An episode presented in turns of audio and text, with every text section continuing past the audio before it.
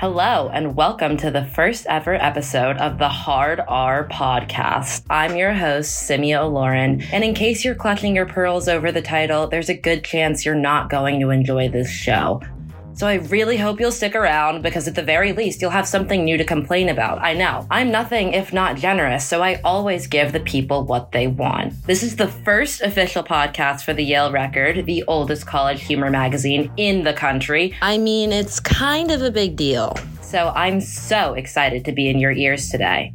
Personally, I really wanted to start this show because I love writing and I love comedy, but I'm the type of person who believes that delivery is the heart, soul, and placenta of a good joke. Cadence, my friends. I'm talking about tone of voice. All that good shit that smart people can pick up just from reading humor.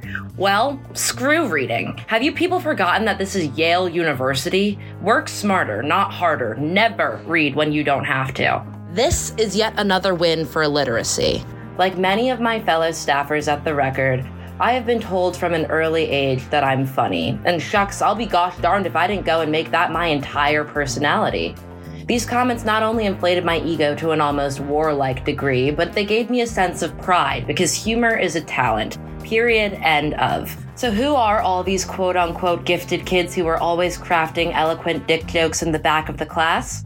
Well, you're gonna find out whether you want to or not. Hard R will be giving you all of the side-splitting, debaucherous, pretentious comedy that you'll soon know and learn to love. Apart from my incredible personality, you'll get to hear interviews with Record staffers and, pause for dramatic effect, your funny friends. Until then, let your intrusive thoughts win. Bye!